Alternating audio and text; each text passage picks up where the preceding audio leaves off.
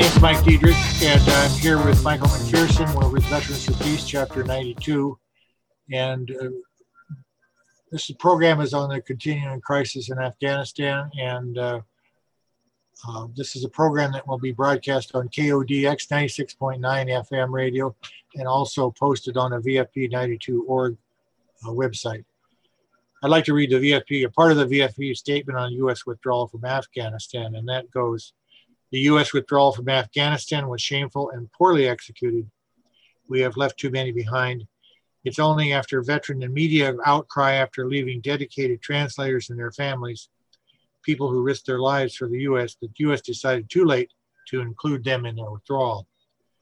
Many Afghans have been blocked by callous immigration policies and Muslim bans from seeking safety in the United States from the destabilization in Afghanistan that the U.S. created. Caring for refugees and civilians fleeing from conflict is basic decency, and the United States fails to act with the urgency required to protect people.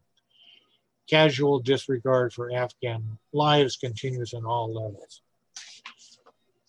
VFP has some demands. We continue to stand by these demands that we accept all Afghan refugees and provide humanitarian aid and resettlement aid. The military immediately released 300 names of those quoted in the Afghanistan papers. And as per our guest, Assad, the United States should also provide some immediate security at the airport, a perimeter so that people can exit and get on these aircraft safely. We did congressional hearings that include perjury trials for all those officials who knowingly lied in official congressional testimony, including closed-door sessions of the House and Senate Armed Forces Committee.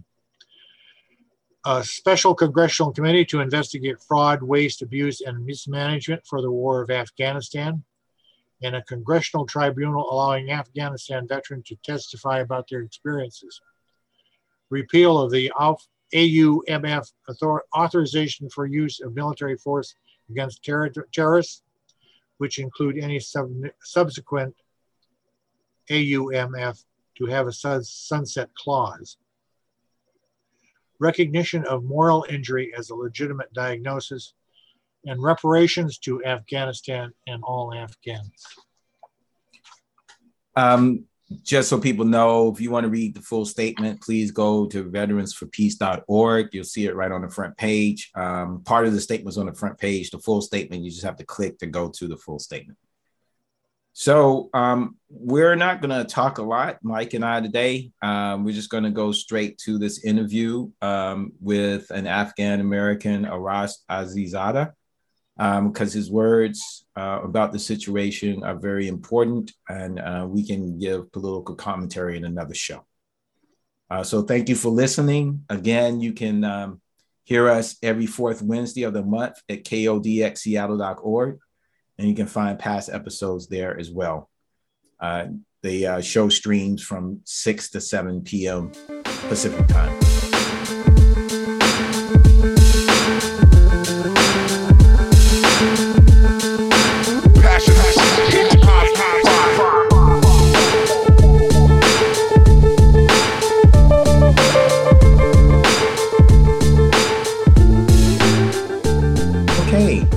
Thank you, everyone, for tuning in to our show today. Our guest is Arash Azizada. Arash is a writer, photographer, videographer, and community organizer. He tells and documents the stories of marginalized communities across the United States. In the past decade plus, he has shot music videos and short films, as well as photographed protest movements from Occupy Wall Street to Black Lives Matter. He has spent time as a media consultant and has helped companies, organizations, and cities grow by improving their communication strategy and optimize their online presence. He is deeply committed to social justice and building communities. He has been and continues to be an active organizer in the Afghan American diaspora.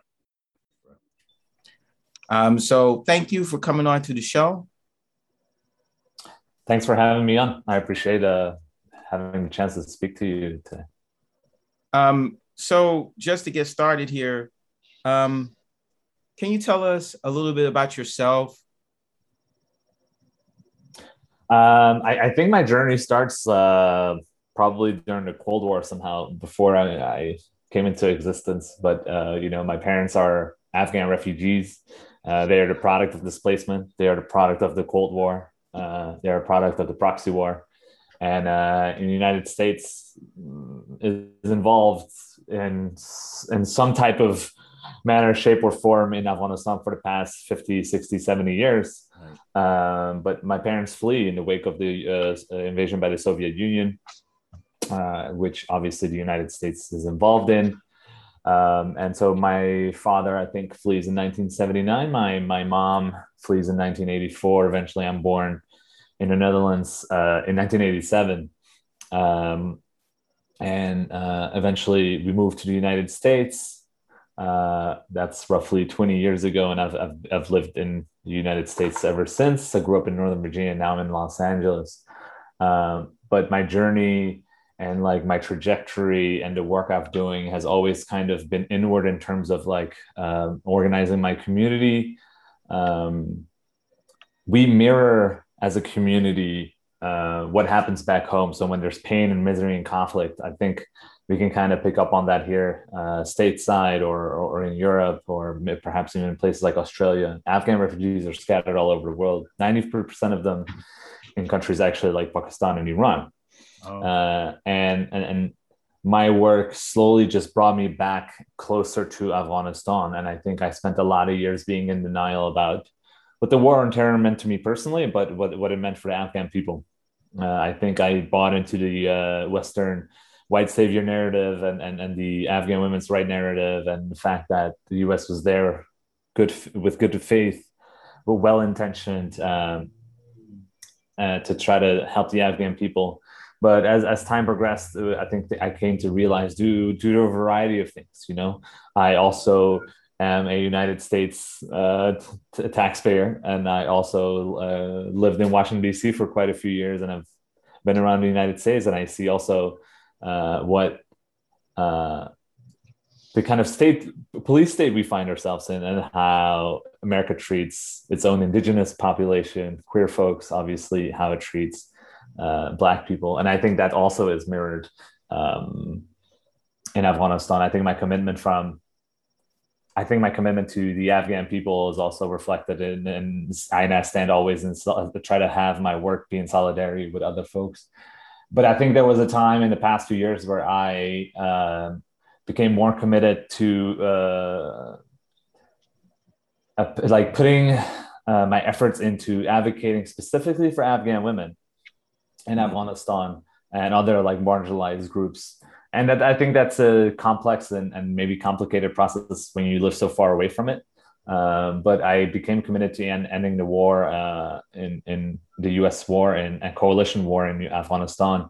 And we're seeing kind of like come to fruition the disorganization, the, you know, kind of like self-inflicted position that the United States has put itself in, and which is now harming the Afghan people. And so one of the big things that came out of that is the Afghans for a Better Tomorrow campaign, which is kind of now focusing and shifting based on what's happening on the ground. We've been quite busy in the past 10 days. But before that, you know, we were in favor of a peaceful settlement, an end to the U.S. occupation, including military drone strikes and CIA-run strike squads, as well as a, you know, so-called over-the-horizon military capabilities. But one of our main points has been that the United States needs to take in Afghan refugees, which we are currently advocating for quite heavily. Okay. And say the name of the organization or group again. So it's Afghans for a Better Tomorrow, okay. Which I think the title itself speaks to what our vision is. You know, and it's like our commitment.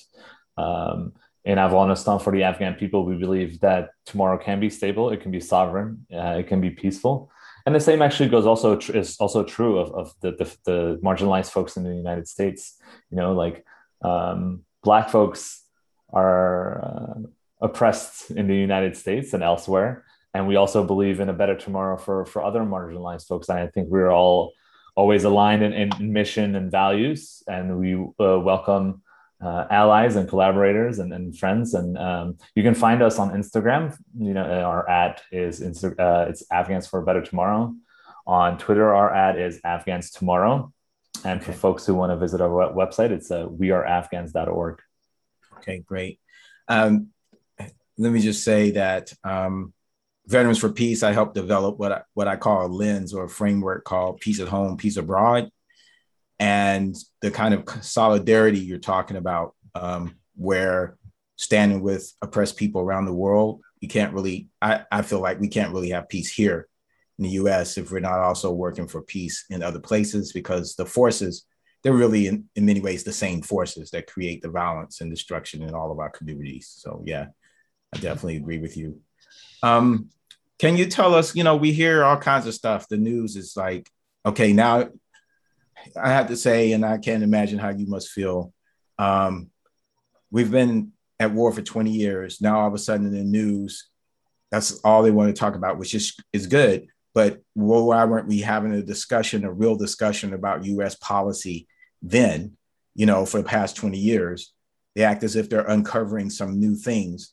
What do you want us to know as a person who's directly connected to people there and what's happening there?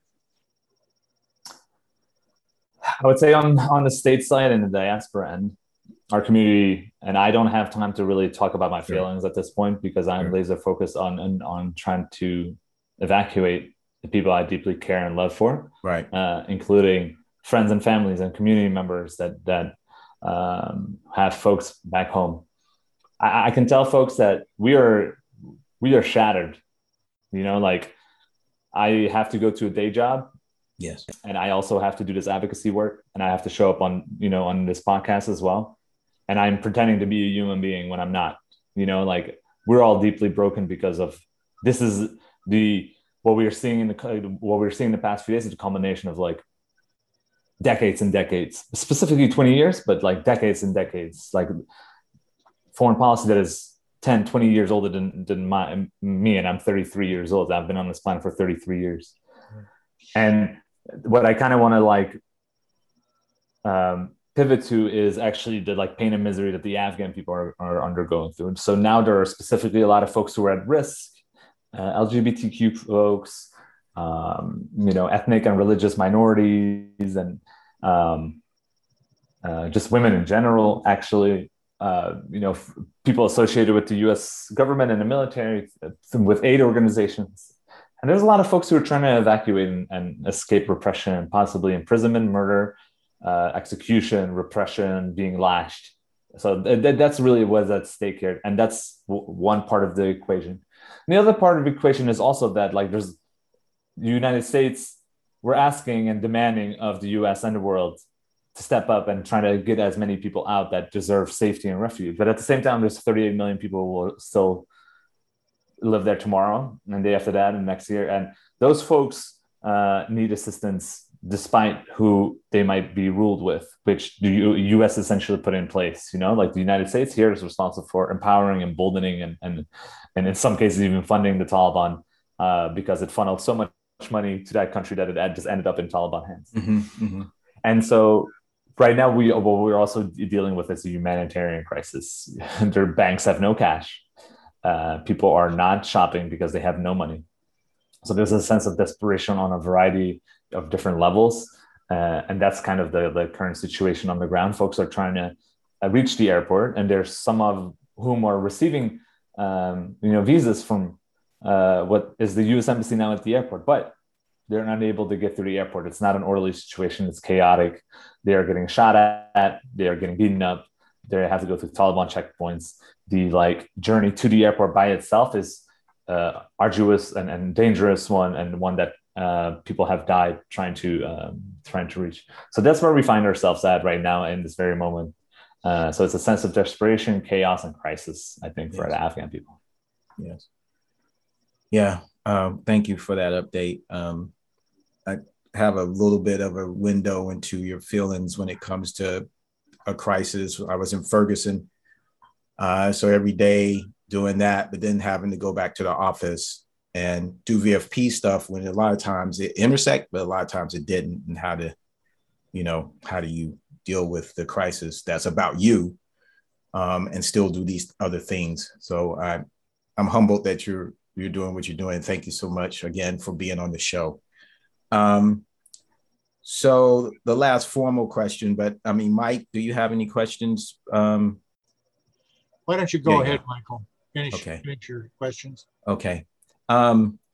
So just thinking about the future, and I don't even know if you really can, you know, this is a tough question that I was thinking, should I even ask this? But at the same time, I know that there are people. There's one thing about, I'm just going to say the oppressor, whoever it is always thinking about the future. And it's kind of an advantage they have on the people they oppress, because the people they oppress are just trying to deal with the moment. And VFP and other organizations that want to help, you know, we need to figure out how to help now. So I guess first I should ask, what should we do right now? And then we can think a little bit, at least, about how should we prepare for the future? So what should we do right now to help? What can you tell people they should do?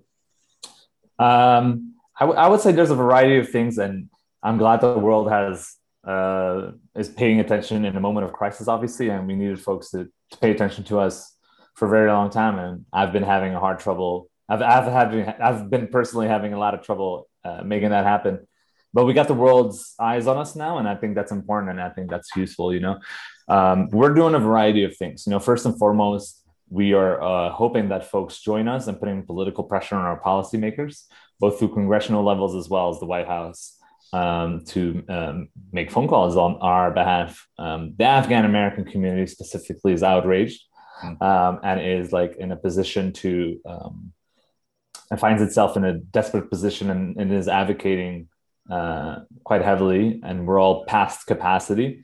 And so I think both emotionally, spiritually, and physically.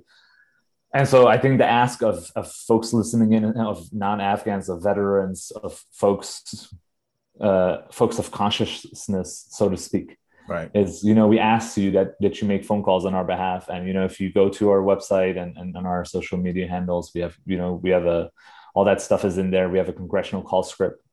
We're asking folks, you know, we're telling you exactly what to say. We're telling you exactly who to call. We also have a petition that we are moving through moveon.org that has received over 100,000+ signatures. And we're just hoping to add on, you know, our collective voice is really what matters. And that's why I also keep mentioning, you know, like some of my community organizing in the past has been about, you know, how do Afghans stand for Black lives, you know? And in this very moment, we are asking everybody else, you know, like especially folks with privilege in the United States, folks with power and connection, and also just like 10 minutes, you know, if you have 10 minutes, sign our petition and make the phone call. If you have 5 minutes, sign the petition and make our phone call. There's a variety of good organizations that you can donate to as well. One of them is Read to Lead, and another one is you know, Doctors Without Borders. These are just basic aid organizations that we're probably having issues getting money to it in this very moment. This seems to be a logistical issue at the moment, but I think that money, essentially, when they reach the Afghan people, since I mentioned it's a humanitarian crisis, that would be really hopeful. And on our advocacy is basically four things right now, which is the evacuation, facilitation, and keeping the airport specifically running, and extending the perimeter, and extending it hopefully also past this like artificial August 31st deadline that's been set by the United States. You know, like the US has been there 20 years, and all of a sudden it has to stick to this artificial deadline that it's set for itself, and that it's for 20 years it's been dropping bombs on our country, but now all of a sudden we have to stick to a deadline that we want to leave. It's like, you know, and I find this weird as a, you know, leftist organizer, as a progressive, as somebody who does not believe in the current system, that I'm advocating for the U.S. military to do something, right? Yeah, yeah. And in this moment of crisis, I'm asking the U.S. military and the United States government to extend that perimeter, to keep it safe, to keep it orderly, so that my friends and family can get out. Yeah. And so that the friends and family of my friends, and that the friends of my family members can get out and find some kind of safe haven and refuge. And so that brings us kind of to our second demand, which is that the United States specifically, but the European Union, the world community at large, should open its door to, or doors to Afghan refugees. Anybody seeking safe haven or refuge deserves such, and everybody who wants to live in dignity should be able to whether it is in Texas, Berlin, Pakistan, Los Angeles, Kansas. The United States owes this type of reparations. You know, like, I think we can have a larger philosophical discussion about what reparation really means and what that should look like. Right now, for me, for our people, for us, for our community, that's reparations. Like, let us live where bombs aren't dropping every day. Right. You know, let us live where we can live in peace to some degree. And that's not to dismiss the real problems that the U.S. is having, a lack of healthcare, gun violence. But let me assure you, the people I'm talking to on the ground, I mean, they are desperate. You know, they are desperate. And the United States owes us that at the very least. And so our third demand is kind of like this immigration red tape that exists. The entire system exists to reject refugees from entering the country. And what we're also witnessing is that if there's a political will, and if there's there's obviously an ability, but if there's a political will, this is where the phone calls and the petition comes in, then people can come in. You know, all of a sudden, the United States is evacuating, not enough, but it's evacuating thousands of folks. You know, where was that political will 10 days ago, that's or right. 2 weeks ago, or 2 months ago, or 2 years ago? You know, like my parents fled in 1980 and 1984. That was a different world. That was not a world that was welcoming refugees. It's way more hostile today. You know, like the president of France goes on TV and says, we see the crisis in Afghanistan, and our reaction is we will stop quote unquote irregular migration flows, which he means Afghan refugees of war and conflict. Turkey and Greece are two countries that are not very familiar with each other. They're banding together to build a wall to stop Afghan refugees from coming in. So that is what people are up against today. And so, like, kind of our latest point is also like this emergency humanitarian aid package. Also what I call reparations, you know, like whatever makes people on Capitol Hill more comfortable. If they want to cloak it in a different language, if they want to call it assistance, aid, I call it reparations. Me and your listeners can call it reparations, whatever they want to cloak it in. And in terms of like political expediency and efficiency, right? That's reparations as well, you know, but, and at the very, very core, right? It's like assisting and allowing for Afghan people in Afghanistan, because millions and millions of them will remain, as almost 2/3 of which are under the age of 35. Mm. They just want basic necessities. They want to be able to have bottled water, at least one meal a day. That is literally what we are talking about. The Afghan people are not just dealing with the repressive rule now of the Taliban, aided and emboldened and uplifted by the United States government. They're also dealing with a drought. They're dealing with a humanitarian crisis, and they're dealing with COVID-19 pandemic. Right. And so those are kind of our demands, and we ask folks to uplift that and to kind of you know, assist us in keeping this in the news, and to like keep the conversation going, and to help advocate for us, you know, at its basic core. Okay, thank you. We would definitely get that out in more places than our little radio show. So with all that being said, and if this is an appropriate time, that's fine, you know. But I was thinking about, okay, so there's the future and what kind of groundwork. Like, I after I left as executive director of Veterans for Peace, I started working as a salesperson at a furniture company, actually. And one of my coworkers came up to me this weekend, and she's like, I know maybe you can't talk about this, but what do you think about Afghanistan? And that made me think about people ask these questions because they're trying to process stuff, but it also leads to what they're thinking now leads to what they'll allow politically for the future. So I want to be planting seeds. You know what I mean? And I don't know. I'm just I'm processing it too, you know? So I'm just thinking, what do you think? Because I want to follow the lead of a person who is directly impacted. I can be thinking anything. So what do you think? I, we should say, or what should we do, that at least begins to create some kind of platform for what should be happening next? I mean, essentially, like, besides the things that I mentioned previously, yes, which is, you know, they're like uplifting our demands, I think to continue to keep this in the news and like to keep it in people's like vision and consciousness as possible. Like, I understand that like eventually the media requests will dry up and that the request for being to be on a podcast will dry up, and like people's attention span also, like, you know, I noticed that about myself. I'm like, you know, like, I am tired and I'm sick and tired of like reading about the pain and misery that goes on in the world. And Afghanistan is far from the only place, you know, like whether that's Haiti or the United States, a lot of people died in these past 18 months. Right. Majority of them being, you know, like Black and brown people in this country, or disproportionately around the world. Yeah. And around the world, you know, like whether that's India or Haiti, or, you know, and so I think the best way to move forward is to, like, for example, for folks to continue to have this conversation and to do it in a way that's like, I understand, like, folks want to do something this week, but like there's also a need next week, you know, and that can look a variety of different ways. People are hitting me up and saying, hey, like, do you want to do an art show? You know, like, do you want to do a fundraiser? And the answer to that is like, yes. And we will give you guidance on where to send your money to, but folks can do that on their own, you know, like, and I understand, if you can and able to, there's Afghans everywhere, you know, there's Afghans in Missouri, there's Afghans in Kansas. A lot of them are in New York and in Northern Virginia, DC area and Southern and Northern California, these kind of like population centers, but they're everywhere, you know, like reach out to some, like, I might be overwhelmed and swamped at the moment. Just, you can send your Afghan voices everywhere and invite them to come speak, or to at least ask them for guidance on, hey, like, what do you think? Where's the best place to send money? And I think the overall larger request is to figure out how to talk about the Afghan people and not feel like, obviously, like I'm sharing how we personally all feel, which is not great. You know, like we're in pain and misery. And at the same time, I ask people to not talk about us as if we need to be saved. We don't, you know? Right.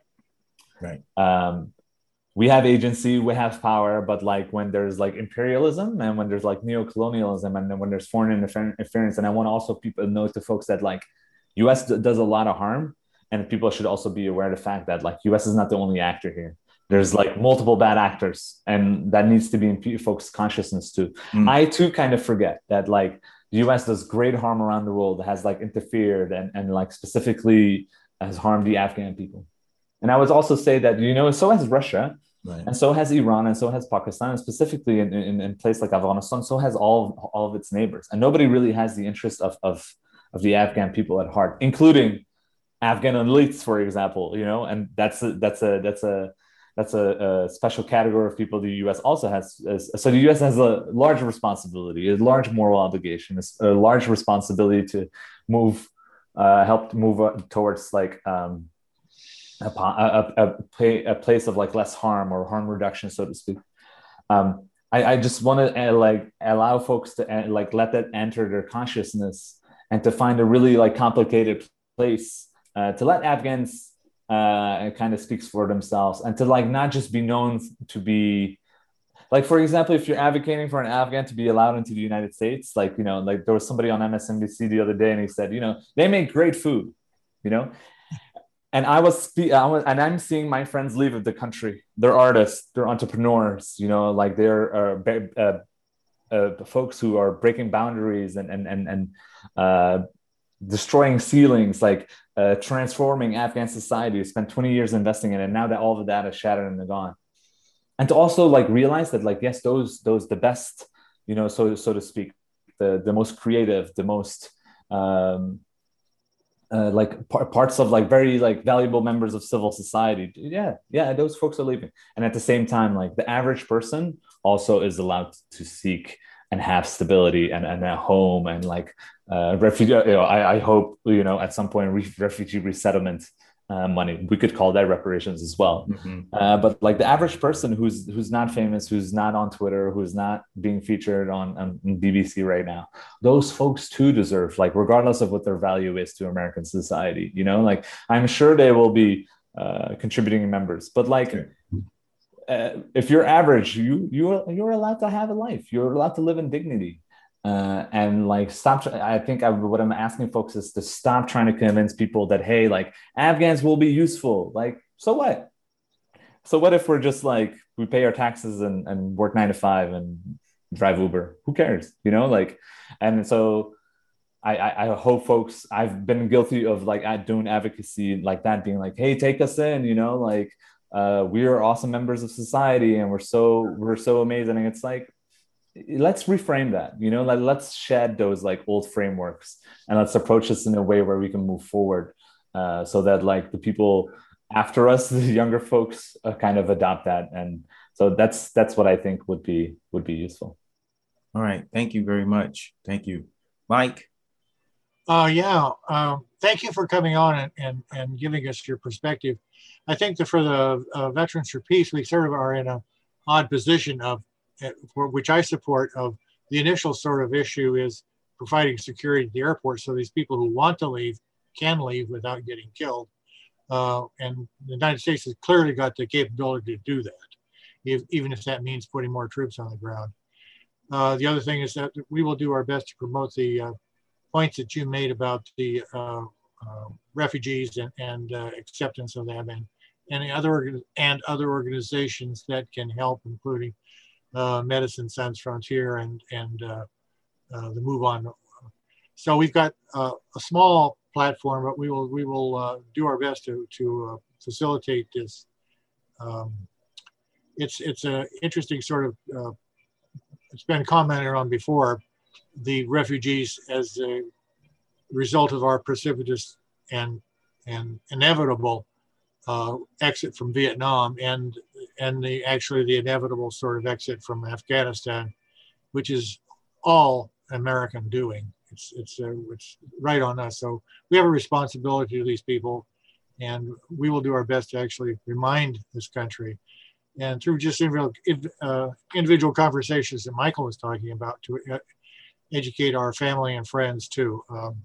It's not so much Afghanistan as a victim, but American responsibility for that. Yeah. So thank you. Yeah, of course. And I guess I would also say, you know, like, I have not naturally seen veterans as friends of mine. Sure. You know, like, yeah. Our approach is rather emotional, as I'm sure that is of the veterans, right? And over the past few years, you know, like, one of the most positive developments of my work is that I know folks within VFP that's been like great and awesome. And it's been maybe perhaps a little bit weird and complicated, but I would say, you know, like, we have a shared pain. Yeah. You know, we have a shared like pain that we all can like kind of relate to, and it's like perhaps difficult for folks to engage with. But I think we Afghans, we understand it. Like, it's perhaps like deeply complex, but Afghans have been fighting.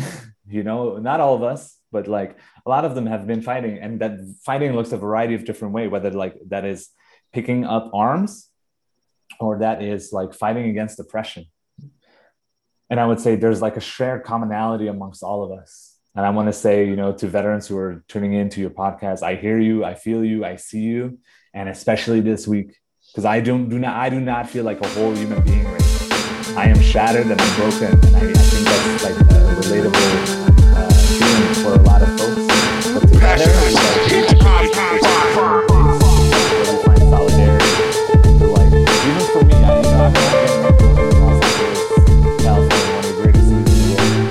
I have a lot of privilege that I carry, and still I feel this pain. And I would say, you know, I am decentering myself, and I think, you know, folks in the veteran community also can decenter themselves, like process internally what that means for them, and elevate our voices and our cause. And I think that would go a long way towards bringing us to a place of healing and perhaps peace one day. All right. So I think that's a great place to end the interview. Very positive and thoughtful words. Thank you again. Yeah, thank you. I try to end it on maybe like, you know, a hopeful note. Yeah, right. Thank you to Arash Azizada for talking to us today. We're very fortunate to have him. He's very busy, as you can imagine, with the crisis that's taking place in Afghanistan. So if you could, you heard him talk about getting in touch with your congressperson. You can go to the website of Afghans for a Better Tomorrow. weareafghans.org. You will find information that you can use to talk to your congressperson. Also, money is very important. People need support. So check out READ to LEAD. That's READ, just like R-E-A-D, READ to LEAD AFG.org. READ to LEAD AFG.org. Check them out. Donate there or donate with Doctors Without Borders. You've heard of them, I'm sure, doctorswithoutborders.org. So go there and see if you can give some money. As you know, people need support. Now we are going to turn to an event that happened 7 years ago on August 9th, 2014. Michael Brown Jr., an 18-year-old black man, and when I say man, he was 18, so he was really still a child, was fatally shot by 28-year-old white police officer Darren Wilson in the city of Ferguson, Missouri, a suburb of St. Louis. Now, it's important to remember this date because, of course, this is our August show, and we continue to fight for police accountability and reform. But after our conversation with Arash, it is also an opportunity to briefly talk about how struggles are connected. Arash spoke about the state-sponsored violence faced by people of color, and specifically black people here in the U.S. and around the world. At home, police are the instruments of this violence. Abroad is U.S. soldiers. I used to be one of those soldiers. At home and around the world, poor people are overwhelmingly the target of this violence. That is not a coincidence. Hundreds of people have died by police violence since Michael Brown Jr. Black and indigenous Americans are disproportionately killed. However, it is seldom talked about that the majority of deaths are white people. Now check out a recent New York Times article that reports on the outrageous behavior of police in rural Kentucky, one of the poorest regions in the nation. Afghanistan is one of the poorest countries in the world. Again, this is not a coincidence. So next you will hear a press conference from activists uniting together to commemorate Brown's death. Finally, you will hear from a mentor of mine, Larry Hamm, of the People's Organization for Progress. He is speaking at a police accountability rally for the killing of Trayvon Martin. Not exactly a police killing, but he was targeted because he was black. Trayvon was killed on June 5th, 2013. And the guy who killed him was a wannabe police officer. Now, Larry reminds us to keep our eyes on the prize. Don't allow yourself to get distracted by people trying to bring up important issues and important problems, but they obscure the need to stay focused on the issue at hand. For example, right now in Afghanistan, we need to stay focused on getting people out of the country to safety. There are a lot of important issues to talk about, and there will be time to do so. But the crisis demands we focus on the people who need help.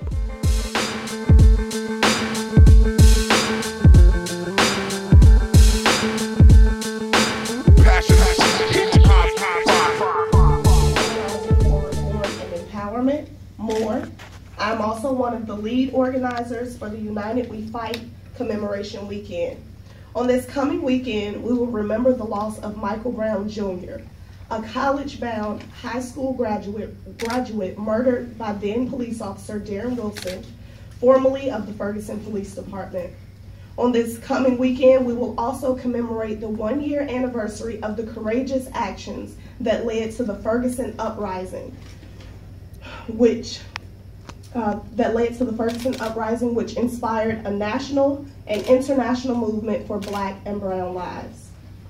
We commemorate the Ferguson uprising because we are humbled by the fact that our actions, albeit then followed by a 4.5 hours of anguish exacerbated by the heat of a Midwestern August, were the flashpoint that turned a moment into a movement. This weekend, we will use the hashtag United We Fight. This theme represents the interconnectedness of our desire to resist oppression locally, nationally, and internationally. This theme represents our acknowledgement of our common oppressors, and this theme represents our community's desire to stand in solidarity with all of the cities and countries fighting back, and to uplift the names of the nearly 1,000 men, women, and children who we have lost to police violence in the last year. The events that we have planned for this weekend are intended to show the strength of community, the value of self-empowerment, and the power of the people. All of the events taking place on Friday, Saturday, and Sunday are family-friendly, free of charge, and open to the public. During this weekend, we ask that free speech and the right to demonstrate be respected, and that matters that warrant police intervention or arrest are dealt with according to the rules of engagement established by the Don't Shoot Coalition. Today, you will hear from several speakers representing participating organizations and coalition members. We are the Ferguson Action Council, and we are one of the many coalitions representing dozens of organizations that have played an active role in what has become the second largest civil rights movement in post-war U.S. history. At this time, I would like to introduce Montague Simmons. Thank you, Nabia. As she said, my name is Montague Simmons. I'm the chair and director for the Organization for Black Struggle. For more than 35 years, the Organization for Black Struggle has fought for an end to violence that's been inflicted by the state and by agents of the state. Violence that too often results in dead black and brown bodies. Violence that too often results in the economic devastation of black and brown communities. Violence that leaves black and brown communities paralyzed and trapped in both fear and poverty. These issues didn't begin on August 9th. A month before Mike Brown Jr. was killed, unarmed Christopher Jones was killed by police. A year before that, Carrie Ball Jr. was shot more than 20 times by the police. Throughout the last year, you've seen not just protests, but you've seen folks do trainings in nonviolent direct action. You've seen folks go lobby representatives of our government. You've seen legislation floated before elected members of our government. And yet, and still, the body politic has remained unresponsive, specifically to the issue of police violence in our communities and our demands that just for our most basic right to live life free from fear. We come together this week to first and foremost commemorate our dead, not just Mike Brown, but for all the lives over the last year. As she said, right now we're looking at almost 1,000 folks, bodies for which no one has really been held accountable. And in the state of Missouri, the body government has pretty much just been silent. There's been a real refusal to address issues concerning police. Second, we're here to recommit ourselves to the affected families, to our communities, and our fellow actors who still stand in unity with each other. To them we say, fear not. Our time is now and here. United, we're fighting to bring real safety and security to our streets. United, we stand to bring love and light to our communities. United, we fight for justice and liberation, not just for now. We fight as part of a continuum that goes well past August 9th.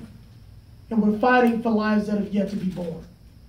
Thank you. Next, we will hear from Jonathan Pulfis of Tribex. Thank you, Nabia. Thank you, Montego. My name is, again, Jonathan Pulfis, and I will be speaking on protest. This movement works to bring attention to police brutality and disparate treatment, which are tools of institutional and systemic racism, tools of the new Jim Crow. Data from Center for Juvenile and Criminal Justice shows that young blacks are killed at a rate 4.5 times higher than any other race or age. More data shows that blacks, while 13% of the population, are victims in 26% of police shootings. Embarrassed by this problem of outcomes resulting from racism and second-class treatment of us, many in positions of power across this country, from political to social apparatus, employ a blame-the-victim approach rather than addressing causation. This is cowardice and only contributes to barbaric miscarriages of justice and ever-negative disparities plaguing our communities across this nation, where the blood of black people calls out from the pavement and the dirt underneath. With flight not being an option, we in the movement, pre and post August, know we must fight. Our protest, how we are seen and are heard, removes the shroud and frees people to acknowledge institutional and systemic racism. We expose this demon for its cowardice, hypocrisy, and evilness by targeting institutions and individuals that find it justifiable for entire family trees to have limbs cut off by law enforcement, via politics. Deeply ingrained in the history of this nation, we continue to spread our messages of accountability and righteous anger and indignation. We rail against the creation of permanent underclasses in the so-called wealthiest nation on the planet. Until extrajudicial police killings against black people stop, until mass incarceration, until the new system of enslavement is not advanced as the go-to means of controlling our communities and building wealth here, until we are able to build and heal our own communities without being thwarted at every turn, there will continue to be an outcry. That is this movement. That is this movement locally, that is this movement regionally, that is this movement nationally. We are aware, we are unafraid, and we are ready. Thank you, Jonathan. Next, we'll hear from Denise Lieberman from the Don't Shoot Coalition. Thank you, Nabia, Montega, and Jonathan. My name is Denise Lieberman. I'm a senior attorney with Advancement Project, a racial justice organization, and along with Michael McPherson, serve as the co-chair of the Don't Shoot Coalition. Don't Shoot is a coalition of several dozen local organizations formed in response to the police shooting death of Michael Brown last year. We call on police to exercise restraint and practice tactics of de-escalation in the days ahead. Unfortunately, we have seen too often what happens when police fail to use de-escalation and escalate situations that are otherwise manageable. We know that restraint can ensure that people are able to successfully exercise their constitutional rights in the days ahead.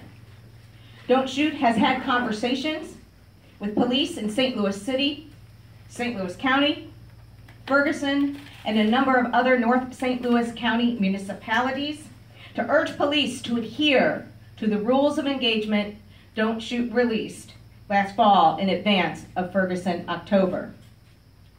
We call particular attention today to police interactions with youth. And remember that for many of these young people out on the streets, this may be their first exposure to civic engagement and participation in actions to improve conditions in their community. These young people, the young people who had the courage to step up and speak out when the rest of us didn't, these young people who stood in the streets to say no more to violence at the hands of police. We must protect their constitutional rights to speak out in this commemoration ahead.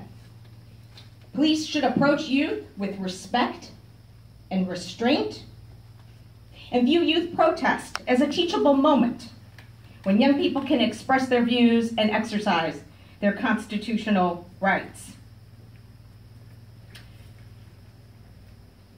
We also note that as of August 1st, as a result of a court settlement in response to police overreach,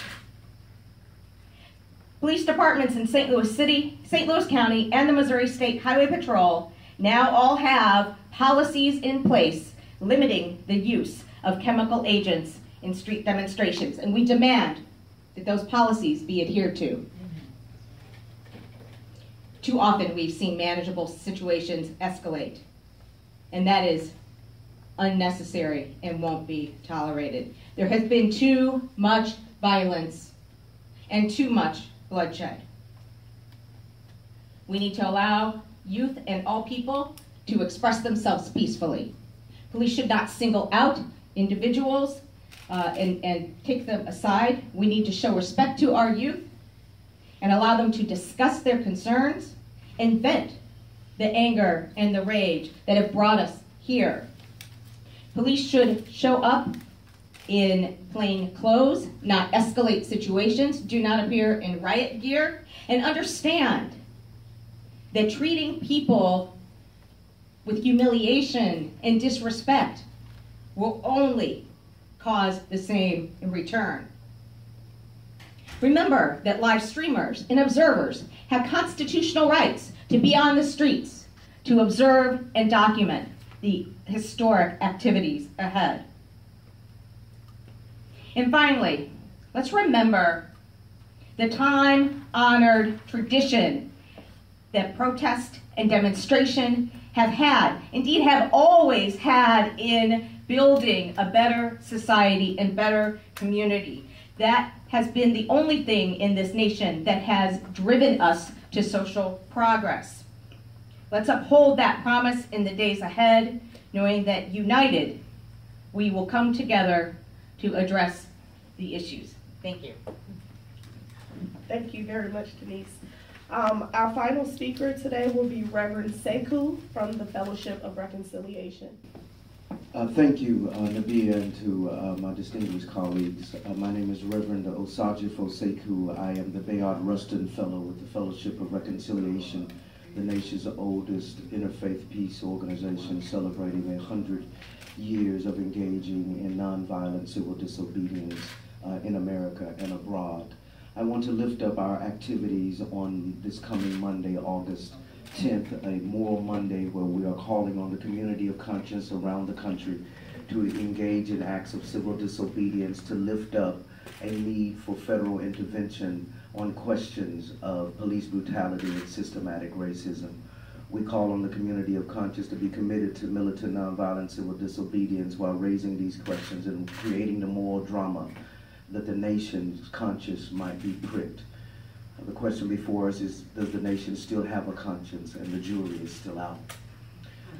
Also, I want to note that what is particular and unique about this moment in history, that Ferguson represents the longest rebellion against police brutality in the history of the country, that it is second only to Montgomery in terms of a community taking to the streets daily to articulate their humanity. It is 3 months longer than the Selma campaign, and it is the first time since the Civil War that everyday people have set the political agenda for our nation. And so we ask that the community of conscience might engage and support in various acts targeting specific spaces in order to lift up a national mandate that includes legislation to stop the militarization of policing and the end of police brutality.